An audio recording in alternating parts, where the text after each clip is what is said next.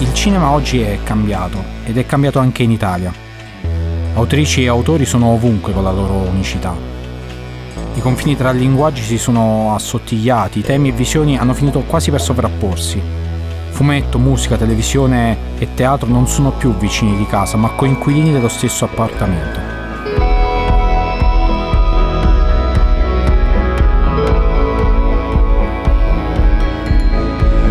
Benvenuti su Mubi Podcast, Voci Italiane Contemporanee, un podcast di Mubi Italia in collaborazione con Cora Media. In ogni episodio ci sarà un ospite diverso e ogni puntata sarà un piccolo viaggio nella settima arte e nella nostra passione per i film.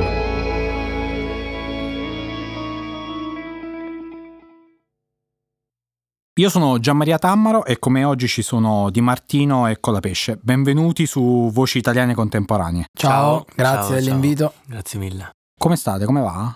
Bene, bene, bene, bene, sì. bene, sì, bene, sì, bene. Sì. Siamo in studio in questi giorni, stiamo registrando il nuovo disco, quindi siamo in piena creatività. In realtà siamo stanchissimi, lo diciamo bene per... per circostanza, però. Partiamo dal principio, il vostro rapporto col cinema. Voi avete fatto un film, La primavera della mia vita. Io partirei da qui, proprio da, dall'esperienza di quel film. Innanzitutto perché avete deciso di buttarvi in questo viaggio, in questa avventura? Ma volevamo farlo ancora prima di fare il disco insieme. Cioè, a un certo punto ci... quando ci vedevamo dicevamo ma sarebbe bellissimo fare un film, scrivere queste idee che ogni tanto ci dicevamo, metterle proprio e, e vederle poi, perché poi il cinema è quando vedi realizzato un'idea che hai detto magari una sera così, come per gioco. E quindi abbiamo cominciato a fare dei piccoli cortometraggi per lanciare il disco, il disco Immortali, il disco del duemilaventi, e da lì ci siamo resi conto insieme a Zappo, che poi è il regista anche dei nostri videoclip, anche dei videoclip di Colapesce, prima diciamo del duo, e anche miei, quindi l'abbiamo coinvolto e è stato... Cioè, ci siamo trovati bene, ci, diver- ci divertiva tanto, come scrivere le canzoni ci divertiva. E anche trovare i posti, cercare di immaginarci una situazione. Realizzare, sì, delle cose che ci dicevamo così per giocare. Mm. Alla fine e il film è nato così. Poi abbiamo trovato naturalmente chi ci ha messo i soldi. Il pazzo che ci ha messo. e, no, no. e l'idea è uscita, insomma, è stato molto bello per noi. Ci state pensando a un qualcosa, a un nuovo film? Adesso state scrivendo, l'avete detto prima, però... Ma ci pensiamo sempre, il, il cinema è una nostra grande, grande passione e quindi continuiamo sempre noi ad appuntarci delle idee, a immaginarci delle situazioni. È un po' La primavera della mia vita, è un best of degli ultimi tre anni con Antonio, di raccolta di, di aneddoti, e il viaggio in Sicilia è stato era un'ottima occasione per, per infilarci dentro un sacco di idee e questo rapporto di amicizia che è anche reale poi, ma non voglio fare spoiler del film, però è stato molto molto bello lavorare con, con Zappo, perché poi alla fine eravamo tre amici e eh, quindi è più semplice lavorare. È un'altra cosa che ha semplificato secondo me il tutto è stato il fatto di poter lavorare anche alla colonna sonora praticamente in contemporanea, cioè ci immaginavamo già le scene con la musica prima ancora del girato, che è un, che è un lusso, diciamo che... Ed è venuta prima la musica o prima la scrittura del film? Cioè prima c'erano i pezzi e poi l'avete scritto? No, no, no, prima la scrittura del film, eh? Siamo partiti da un soggetto che poi abbiamo sviluppato in una sceneggiatura vera e propria insieme a Michele Astori, che ci ha dato una, una, una grossa mano d'aiuto. Comunque lo sceneggiatore è un mestiere serio a parte, quindi ci serviva una persona che, come Michele, che comunque ha tante esperienze e ci ha guidato proprio in questo viaggio. Abbiamo scritto prima la sceneggiatura, la sceneggiatura e poi, poi però siete... sulla sceneggiatura abbiamo chiaramente inserito, lavorato con sì, la musica. Sì, sì, sì, perché sì. Già avevamo anche in mente alcune location, quindi era più semplice. Alcune cose anche in contemporanea. Con la, con la sceneggiatura proprio mentre scrivevamo, per esempio c'è questa scena dei Jim Morrison in cui entriamo in questo posto e sono tutti soci di Jim Morrison, è un raduno di soci di Jim Morrison.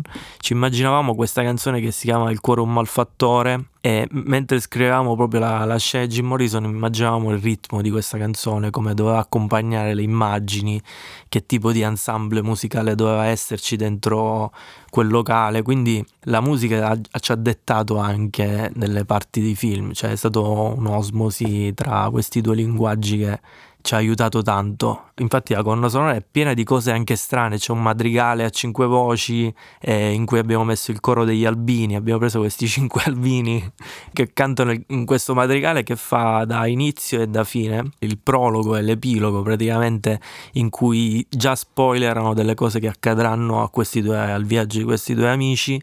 E poi ci sono anche cose strane, a parte dei pezzi funky, c'è per esempio eh, questo coro delle suore sommozzatrici, cioè abbiamo scritto proprio una canzone di chiesa in cui ci sono queste suore che vanno a profetizzare il Vangelo sott'acqua, e quindi abbiamo scritto proprio una canzone, un, un classica alleluia tipo delle... Signore che hai creato questi mari dove noi ci immergiamo con dolore, siamo figlie dei tonni e della povertà, vabbè eccetera eccetera. Tra poco la S I A E ci blocca, sì. Ma eh, voi avete fatto anche eh, una partecipazione in uh, The Bad Guy. Quello è un corto eh, in una serie con una canzone che è una potenziale hit estiva divertentissima. Esatto. Lì com'è, com'è nata la collaborazione? Tra l'altro lì c'è un grande messaggio subliminale, perché eh, a un certo punto noi diciamo splash.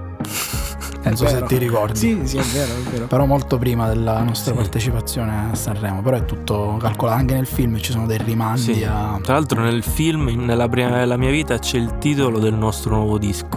Durante il film... Cercatelo bene. Cioè praticamente la vostra vita è un film di Nolan. Esatto.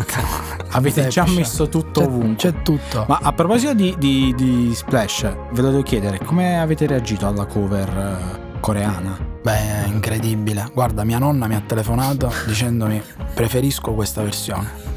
Ha detto mi ha emozionato di più, che comunque questi ragazzi cantano bene, capito? Quindi subito. Ma poi con un colpo di scena pazzesco, proprio una coreografia sì, incredibile. Sì, sì. Ma ehm, voi tra l'altro in alcune interviste che ho letto e recuperato con piacere eh, vi definite più che duo eh, band.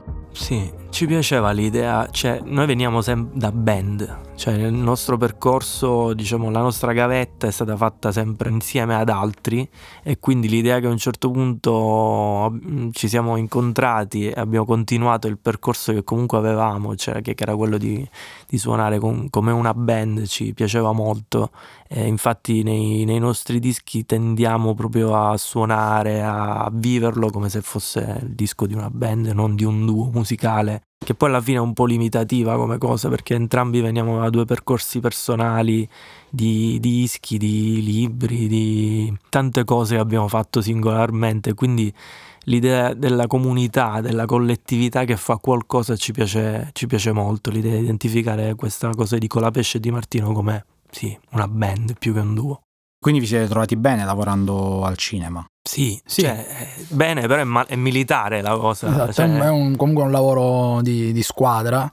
Appunto, come diceva Antonio, ha una, c'è una gerarchia molto militare, come... e invece la musica non è così. Quindi ci siamo adattati però subito a questo sistema, che ne so, che alle otto devi essere esattamente in quel punto. Però devo dire, alla fine siamo stati abbastanza disciplinati. È strana questa cosa che nel cinema ogni reparto condiziona l'altro, e se in una scena un reparto ha lavorato meno degli altri si vede, e questa cosa è una cosa che nella musica c'è pure, perché se un arrangiatore fa un lavoro peggiore di un interprete, il pezzo in qualche modo ne risente, però nel cinema è veramente qualcosa di molto evidente, forse anche perché i soldi in ballo sono tanti, eh, cioè, nella musica, un, esatto. un giorno di riprese comunque costa, costa tanto, e quindi deve funzionare tutto, e quindi abituarsi a questa cosa per noi che veniamo al mondo della musica all'inizio è stato un po' complesso. Esatto. Magari se stai, stai registrando un disco, una voce la può rifare, invece quella scena non, non la potrai mai rigirare, perché dovresti tirare in ballo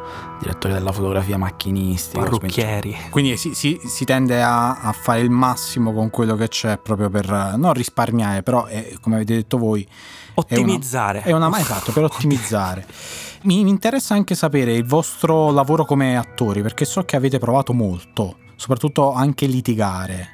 Guarda, per l'addizione soprattutto, non so se te ne sei accorto, non si capisce che siamo siciliani. No, no, no, no, no. E, e questa cosa di litigare è vera, cioè che avete proprio... Sì, sì, sì, sì, sì. E ci Vabbè, sono dei video in giro. Sì, sì, ci sono dei video, io ce l'ho, tu ce l'ha, Antonio ce l'ha. Abbiamo avuto, c'è stato questo eh, Enrico Roccaforte che ci ha seguito, che ci ha fatto da il coach, e quindi dovevamo a un certo punto litigare. E non è semplice, perché fin quando devi comunque mh, sparare minchiate, devi parlare, è un conto. Poi quando invece devi fare una scena da attore veramente, eh, è stato fondamentale l'aiuto di Enrico, perché ha tanta esperienza, e quindi ci sono questi video ridicoli di me e Antonio che litighiamo in, cuc- in una cucina, in una cucina.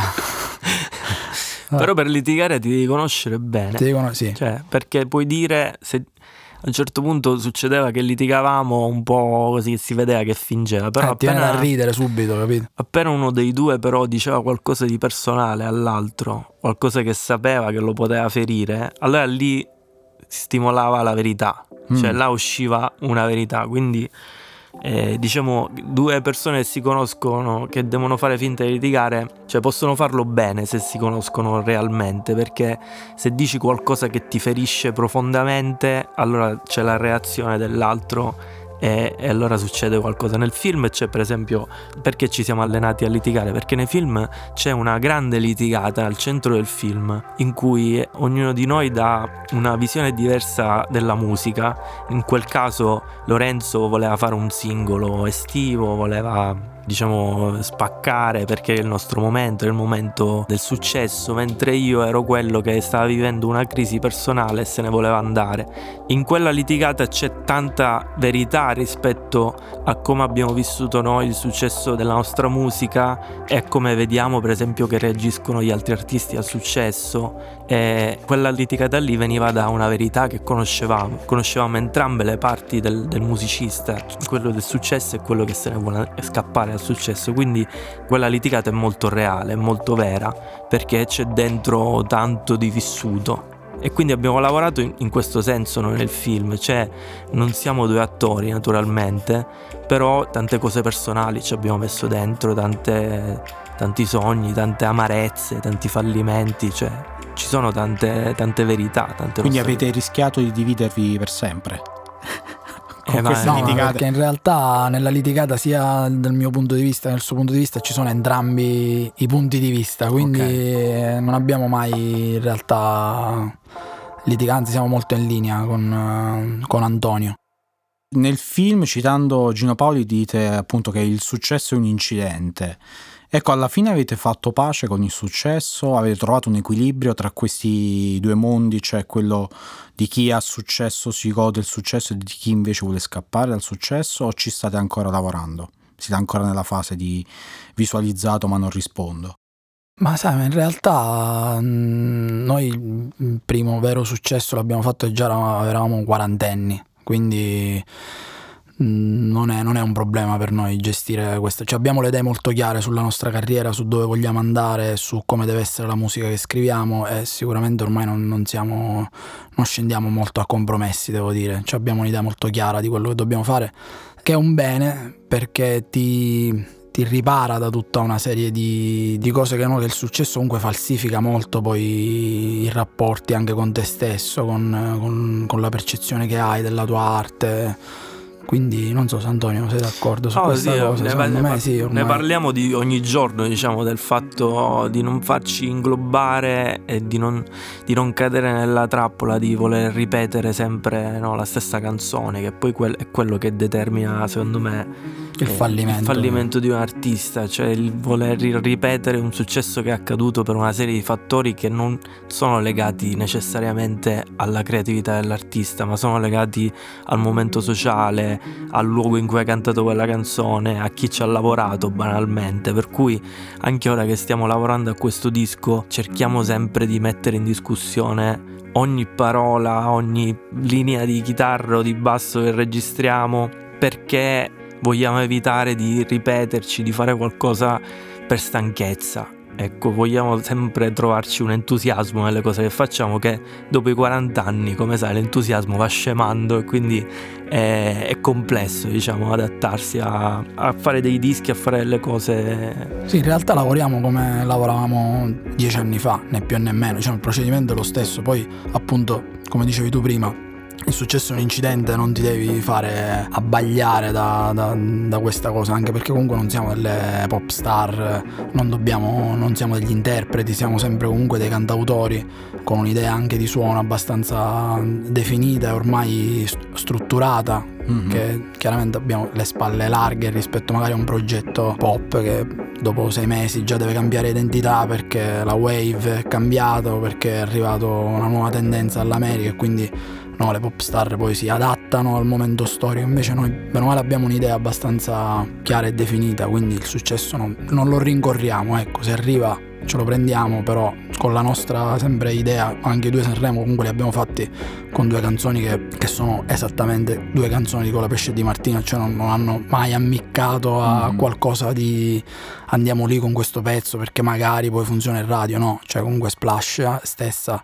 da un punto di vista discografico è completamente sbagliata, cioè c'ha tre B P M, ha un intro lungo, il titolo lo dice solo una volta alla fine, i ritornelli sono tutti diversi, la strofa la prima è diversa dalla seconda, cioè sulla carta è un disastro quel pezzo da un punto di vista, però poi succede che questa magia che spesso poi le persone si identificano in delle, anche in delle parole, no, o in dei o in un immaginario, e lì accade la magia. Poi magari lo dai per scontato che adesso la senti e dici vabbè ok è un pezzo comunque pop, però non è esattamente così, guarda, perché eh, noi ogni tanto ci rileggiamo le conversazioni di quel periodo quando mandavamo i pezzi con tutti i dubbi de, del, no, delle discografiche, del, no ma sto pezzo non funziona, no ma, insomma, ma io lavoro per il nostro contenuto, dobbiamo cambiare questa parte, perché cioè, invece sono tutte stronzate poi alla fine. E come nasce allora la creatività? Cioè nel senso l'intuizione o la scintilla dell'ispirazione? Vado un po' più nello specifico, ci sono stati momenti in cui vedendo un film, eh, leggendo qualcosa, ecco, c'è stato un impatto talmente forte che avete deciso di questa cosa interessante, sviluppiamola, mettiamola eh, in una canzone, oppure la, eh, l'ispirazione nasce semplicemente, ma non tanto semplicemente, dalla vita vissuta? Basta, di nuovo, tra virgolette, vivere per avere l'idea giusta. Non c'è una regola, credo. Mm-hmm. Vanno bene entrambe le, le, le cose. A volte magari la scintilla parte da un articolo di giornale eh, o da, da un film o da vita personale. Non c'è un, un metodo. Non c'è una ricetta. No. Quindi smetto di prendere appunti. Sì. Ma quindi non è vero che gli artisti devono soffrire. No, però è che sai cosa? Poi... aiuta. Aiuta. Non serve, no, ma aiuta. Non serve mai. Cioè, se, se, de- se per scrivere devi solo soffrire è un disastro. Cioè, praticamente la tua vita, cioè, puoi arrivare a fare due dischi, diciamo.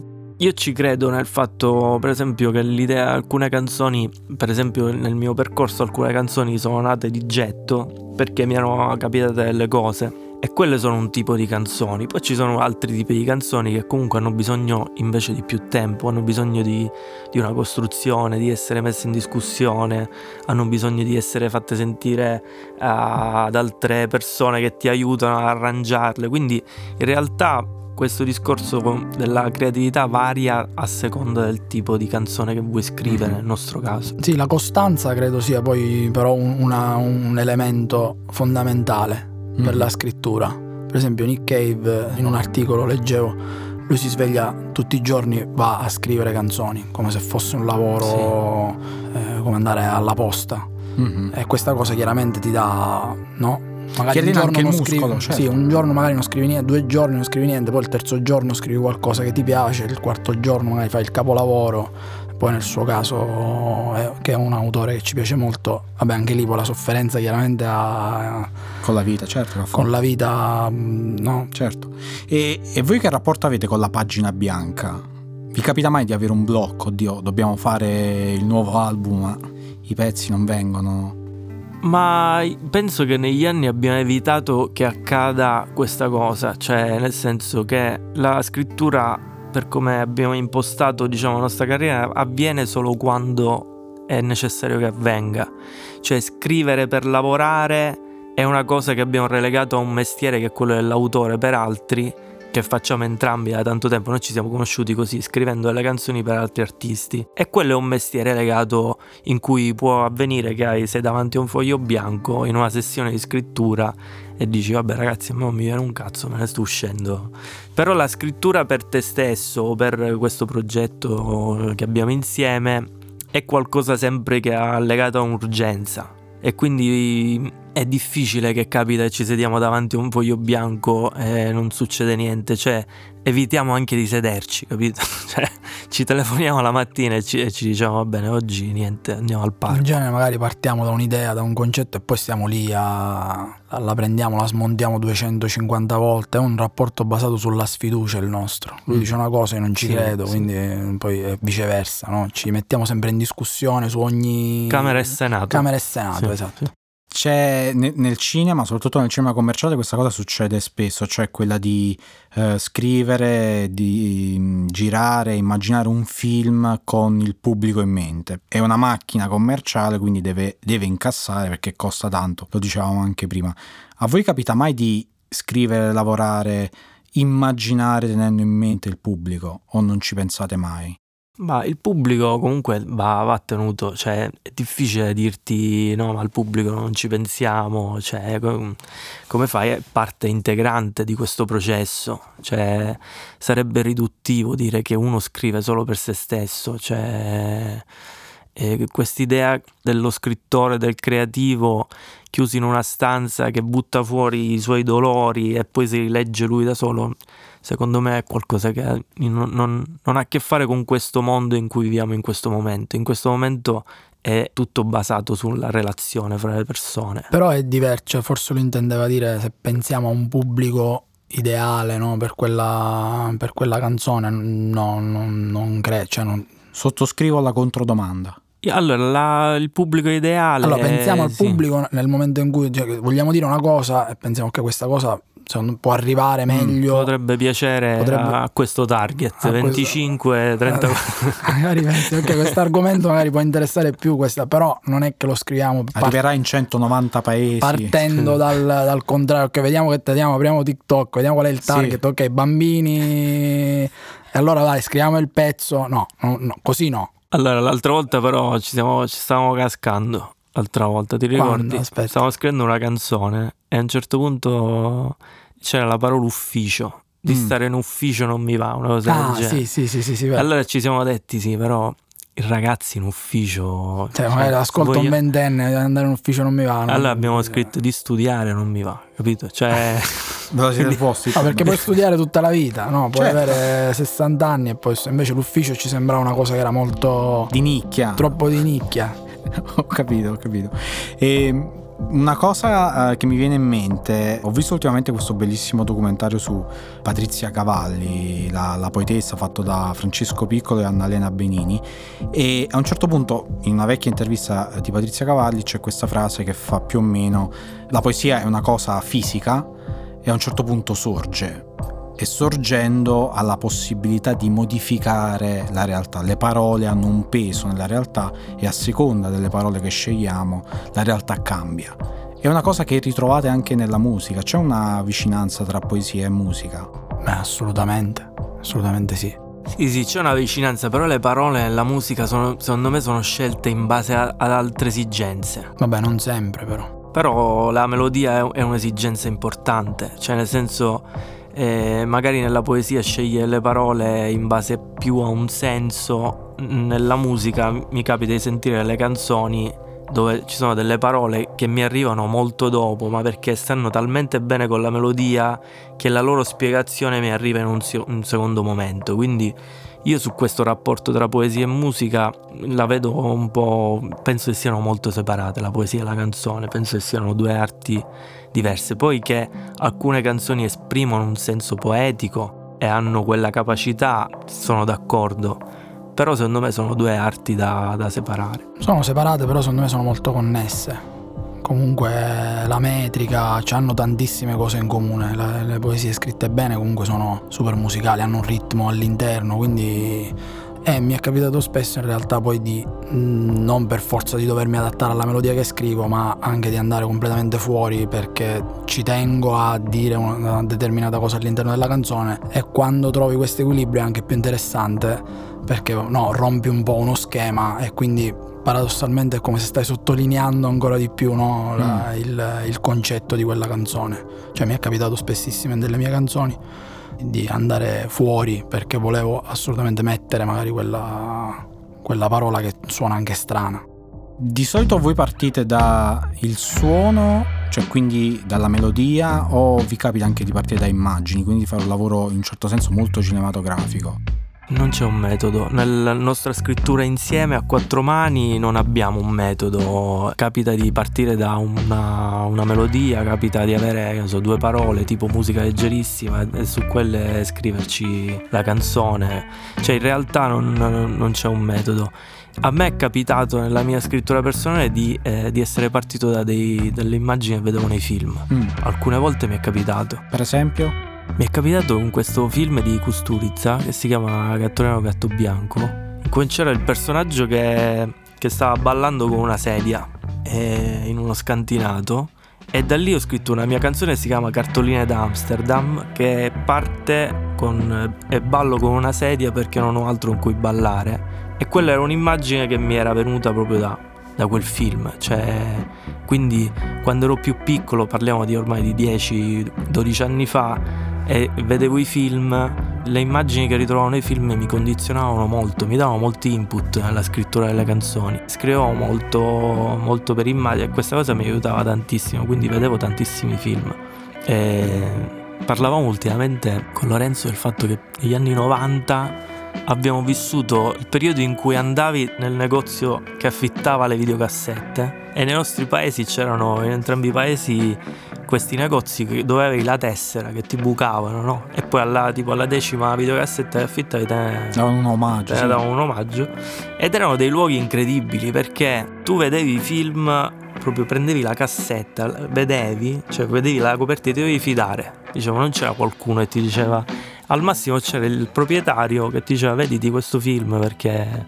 e ti dava dei consigli. Ma Solarino era un esperto di porno, quindi non era esatto. non dava grandi consigli, diciamo. Vabbè, il anche percorso te lo facevi da solo. Può dare una mano in tutti i sensi. Quella cosa a me mi ha fatto vedere un sacco di film brutti, cioè un sacco di un sacco di film, cioè di veramente di, di qualsiasi tipo, quindi andavo lì e prendevo film a caso, e quindi avevo tante immagini, anche immagini stupide, anche immagini, quella cosa mi aiutava molto a scrivere. Voi siete legati alla dimensione fisica del disco o va bene anche il digitale? Cioè non so. Va bene anche il digitale, però io purtroppo ancora sono legato... No, purtroppo, in realtà sono felice di comprare vinili. Sì. C'è un momento che mi prendo per, per me. Vado mm. nel negozio, di, neanche, non li ordino neanche, vado proprio a comprarli perché mi piace. Mi piace avere l'oggetto. Però utilizzo tantissimo anche in realtà lo streaming. Cioè, secondo me ormai è bello che puoi utilizzare tutto in maniera... non c'è un, una regola anche lì. Un altro concetto che ritorna sia nella musica che nel cinema è il concetto di eh, indipendente, indie.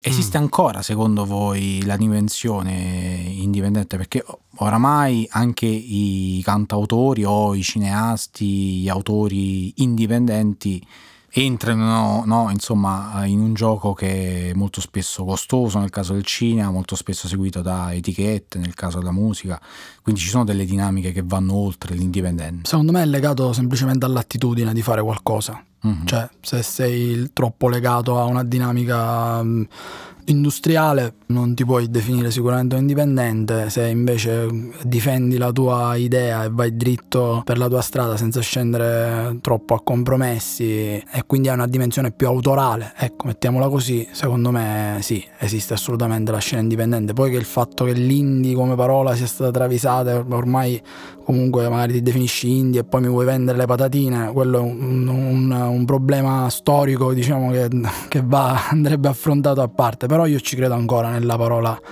indipendente. Sì, è che il, il cinema indipendente in Italia soffre, soffre il fatto che c'è un altro tipo di... cioè ci hanno spiegato, diciamo, che il cinema indipendente americano ha delle leggi totalmente diverse da, da quello italiano. Hanno più soldi. Hanno più soldi, si riferiscono a un mercato più grande, ma hanno proprio altre leggi. Eh, in Italia, se vuoi fare un film, devi sottostare a delle leggi, sia che sei indipendente sia che sei un produttore grosso, grosso. Certo. E questa, questo penso che sia il limite reale. È un dibattito su cui non sono preparato, quindi non ti so no, dire. Lì poi c'è anche un... è successo però di parlare anche con amici registi, eh. La differenza anche per esempio sugli attori, no? Che magari in America ti fa il, lo stesso attore fa il film indipendente, esatto, a un costo, e il film eh, invece il ba- Batman magari te lo fai pagare diversamente, no? Invece qui in Italia è come se questo sì, non esiste, non questo esiste. È il mio cachet, se è un film indipendente uguale, se faccio la fiction Rai, cioè come se il cinema, il cinema è come una, una, un ente parastatale in Italia, non lo so, è qualcosa sì. di... lo senti lo Stato. Cioè, questa cosa, non so, forse danneggia un po' un certo tipo di cinema, naturalmente, che potrebbe venire meglio fuori, ma in questo caso c'è Mubi che ci, puoi, che ci aiuta. Esatto, così. Ta. Ehm... Vi faccio una domanda da spettatori, una cosa che, che serpeggia molto, che gira molto tra gli spettatori è: oddio, è un film italiano, non vado a vederlo. Voi ce l'avete questo pregiudizio o anzi, se è un film italiano gli date una possibilità? Ma guarda, non ti nego che ogni tanto io ce l'ho questo pregiudizio, perché più altro perché negli anni un po' si è andato a... vedo che si, si sfrangia sempre di più l'aspetto autorale, che poi è quello che mi interessa di più, a favore di cercare di fare dei, dei prodotti che non sono un disastro dal punto di vista commerciale. Questa cosa in realtà la leggi, è come quelle canzoni che lo senti che magari quel suono, quella parola è stata messa lì perché vuole ammiccare alla, alla radio. Io sinceramente quando non, non mi arriva la sincerità in un'opera già la, la scarto, la, la scarto. E quindi, siccome è capitato spesso negli ultimi anni questa cosa, spesso il pre- devo, di- devo dire che spesso purtroppo, anche sbagliando, ho il pregiudizio, anche perché forse poi veniamo da una tradizione meravigliosa che ci ha abituato con dei film capolavoro per, per tantissimi anni, quindi adesso un po' ti, ti, ti rompe, perché poi non per forza ci deve essere Antonioni, diciamo. Per me uno dei miei film preferiti è No grazie al caffè mi rende nervoso, che conoscerai essendo tu di Milano Sud. Milano Sud, sì, sì. Che comunque è un, è un film anche senza troppe pretese autorali, sì, però è povero nel senso di anche come messa in scena. Però certo, c'è la musica della Napoli Centrale, è scritto bene, la sceneggiatura è scritta benissimo, Troisi è un, un fuoriclasse, quindi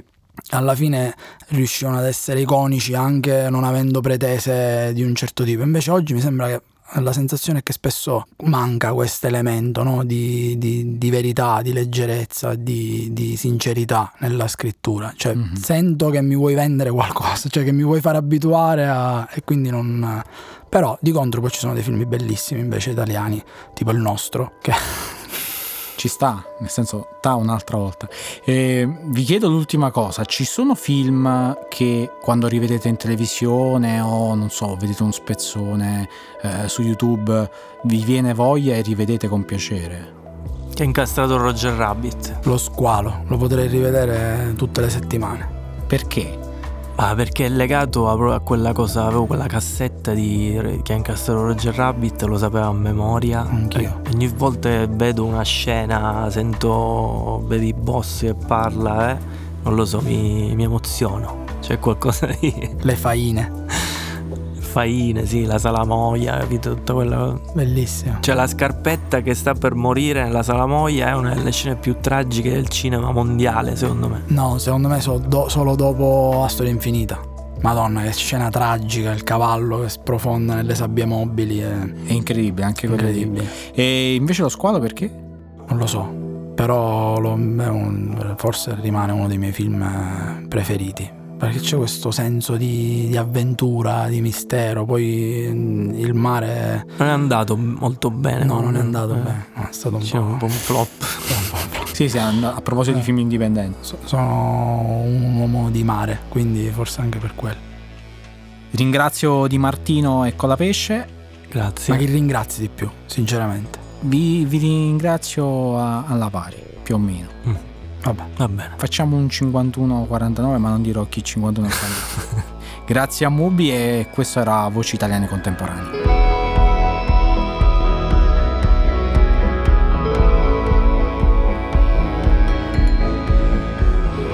voci italiane contemporanee, un podcast originale di Mubi Italia e Cora Media.